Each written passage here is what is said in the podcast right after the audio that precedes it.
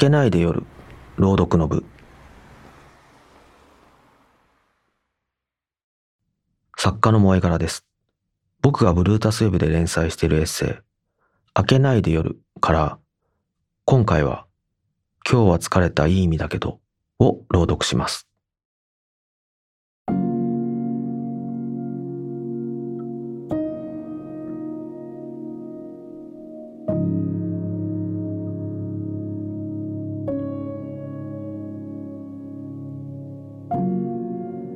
知人のデザイナーの男性が半年前に心を病んでしまい、仕事を休職し、もう本当に死にたいという趣旨のメッセージを一通送ってきた。とにかく少し休んでくださいと僕は返したが、その後もメッセージは何通も送られてくる。そして内容はどんどん変化していく。次第にあなたが羨ましいという内容になり、一番最近届いたものではお前のことがムカつくにまで行き着いてしまった。一見派手派手しい仕事に僕がついているので、休職している彼からしたら眩しく見えてしまったのかもしれない。実際のところ自分の仕事は一人 ピーシー 画面に向かってブツブツと言いながら、来る日も来る日もキーボードを打ち続ける仕事で、気づくと誰とも話さず、一日が終わることもざらだ。前職はテレビの裏方だったので、とにかく会議や打ち合わせ、クライアントからの呼び出しなども含めて、今よりもよっぽど派手派手しくいろいろな人に日々会っていた。彼が送ってくる文面だけでも症状が改善されていないことは明白だったので、僕は一度電話をすることにした。ワンコールで出た彼は電話口でごめんごめんを繰り返す。一旦お茶でもしませんかと僕は伝えた。数ヶ月ぶりに外に出たという彼は不精髭ではあったが、身なりはきちんとしていて顔色も悪くない。一緒に働いていた時とさほど変わらない印象だった。僕に送ったメッセージについてその時も彼は一生懸命に謝っていたが、正直僕は気にしていなかった。そんなメッセージの一つや二つでは到底埋まらないほど僕は彼に迷惑をかけたことが過去にあったからだ。とある案件で一緒に仕事をすることになっていたのに、ギリギリになって僕がドタキャンをしてしまったことがあった。その時の僕は言葉がうまく出てこないほど精神的に参ってしまい、一日のほとんどの時間を布団の中で過ごした。しばらく電車に乗ることもできなくなった。仕事をするなどもってのほかで貯金額だけがどんどん減っていく。食事もほとんど口にせずアイスばかりを食べていた。その時にふつかからみっかに一度コンビニの弁当と飲み物を買って様子を伺いに来てくれたのが彼だった。結局半年くらい僕の隠遁生活は続く。彼はその半年間、ふつかからみっかに一度、当たり前のように食事を届けてくれて、話をひたすら聞いてくれた。言い過ぎではなく、命の恩人だと思っている。その時の恩を返す時がやっと来た、と僕は思っていた。彼はある時期はとんでもなくハイになり、そうなった後は信じられないくらいにローになって、攻撃的なメールを友人知人にやたらめったら送ってしまう。僕に会った時彼はポロポロと涙を流しながら、嵐の中に突っ立っているような落ち着かない気持ちと、内臓が課金を知りたくなるほどのかゆみに襲われることについて力説してくれた。僕にも身に覚えがあることばかりだった。ああ、あるある、とか、ああ、その感じ懐かしいです。今でも時々あるけど、などと、僕が合いの手を打っていると、彼は最初泣いていたのに、だんだんおかしくなってきたらしく、両手で顔を追いながら笑い始めた。気持ち悪いだろう、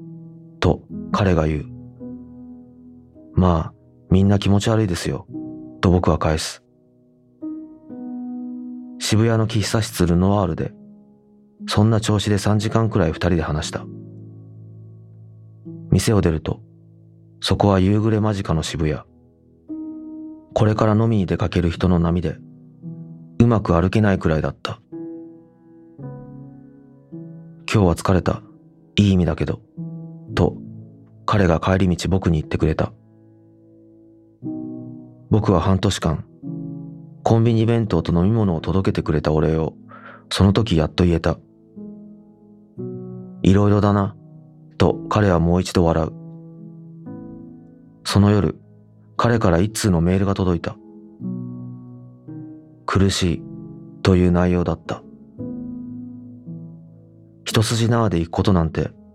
今までもこれからもほとんどないだろう。それでもいい。根気よく、傍らに誰かがいてくれれば、その誰かになれたら、人生はもう大丈夫だ。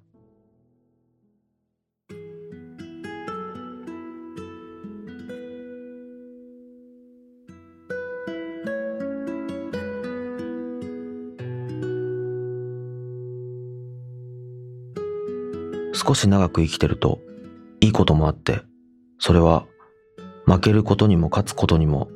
慣れてくることだと個人的には思っています。ああ、あの時みたいな感じかと一喜一憂しなくなる気がします。僕には明確に人生終わったと思ったことが何度かあって、その時のことはもう電波に載せることもできるし、エッセイに書くこともできるくらい自分の中では成仏してるんですけど、その真っ只中の時は、ああ終わったと心底落ち込んでいました。その度にその絶望から僕は一人で立ち上がってきたわけではありません。必ず誰かが現れてどうにか寄り添ってくれました。すべては僕が人に出会う才能があるからなのかと思っていたんですけど、でもそれはきっとおこがましくて、実はそういう人だったりとか映画とか音楽とか小説、エッセイ、深夜ラジオとか、気づけさえすれば救われることでこの世界は溢れているんだと最近は信じています。何度目かのああもうダメだと思った時に、救ってくれた人に今度は僕が寄り添うことができたという話を今夜エッセイにしてみました。家族は順番に迷惑をかけていい、そんなことも前に僕はエッセイで書いたことがあるんですけど、それに関しては今でも全くその通りだと思っているんですが、ただ家族に限定しなくてもいいのかなと最近は思います。 エスエヌエス を見ていると、自分は誰にも迷惑などかけていないで生きているという立ち位置から物を言っている人に時々出会います。そういう人間が一番想像力のない人間だと個人的には思っています。生きていれば誰かに迷惑をかけていると思います。もう自分が気づかない誰か、親とか、兄弟、友人、知人、他人、何かに必ず迷惑をかけたり、かけられたりしていると思っています。かけられた時は明確にカウントできると思うんですけど、迷惑をかけている時は忘れがちになります。自分でも忘れてしまっている。いつか誰かが助けてくれた。それが今の自分を作っているんだと思います。その結晶で今ラジオの前にいるんじゃないかとすら最近僕は思っています。少し長く生きてるといいことがあって、それは負けることにも勝つことにも慣れてくることだと思っています。勝ったり負けたり、笑ったり怒ったり泣いたり、こんがらがります。こんがらがり始めたらこっちのものだと思います。ああ、あの時みたいな感じかと一喜一憂しなくなる気がします。すべての悩みの回答はそれでもまた明日も生きるだと思っています。僕はそう信じています。